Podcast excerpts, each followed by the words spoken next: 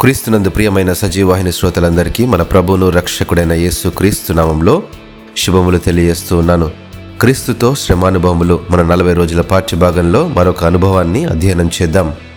హెబ్రిలకు రాసినటువంటి పత్రిక ఐదవ అధ్యాయము ఎనిమిదవ వచనంలో ఆయన కుమారుడయ్యుండి తాను పొందిన శ్రమల వలన విధేయతను నేర్చుకొనెను. ప్రపంచంలో మానవుని మహత్తర జ్ఞానం శక్తి నైపుణ్యత గణనీయంగా గణనీయంగా వర్ణించే సందర్భం అంటూ ఉంది అంటే అది చంద్రమండలంపై మొట్టమొదటిసారిగా మానవుడు కాలు మోపిన రోజే కదా? అంతరిక్షాన్ని చేరుకునే మానవ మేధస్సు విజ్ఞానం అని లోకం చెప్తుంటే ఆయన దేవాది దేవుడై ఉండి పరలోకము నుండి ఈ భూమి మీదకి అడుగు పెడితే అది విధేయత అని బైబిల్ చెప్తుంది.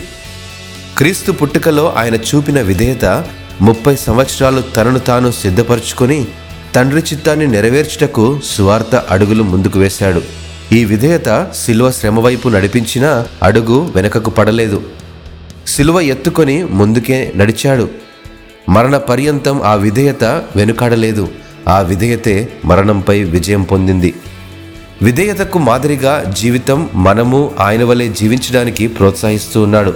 ఎందుకంటే సిలువలో క్రీస్తు విధేయత ప్రతిబింబాలు మన జీవితాల్లో చూడాలనుకుంటున్నాడు కాబట్టి ఈ విధేయత మహిమలో క్రీస్తును చేరుకోవడానికే కదా?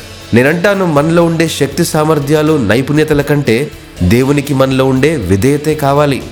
శ్రమల్లో రెట్టింపయ్యే అనుభవం విశ్వాసమైతే ఆ విశ్వాస ఫలమే విధేయత.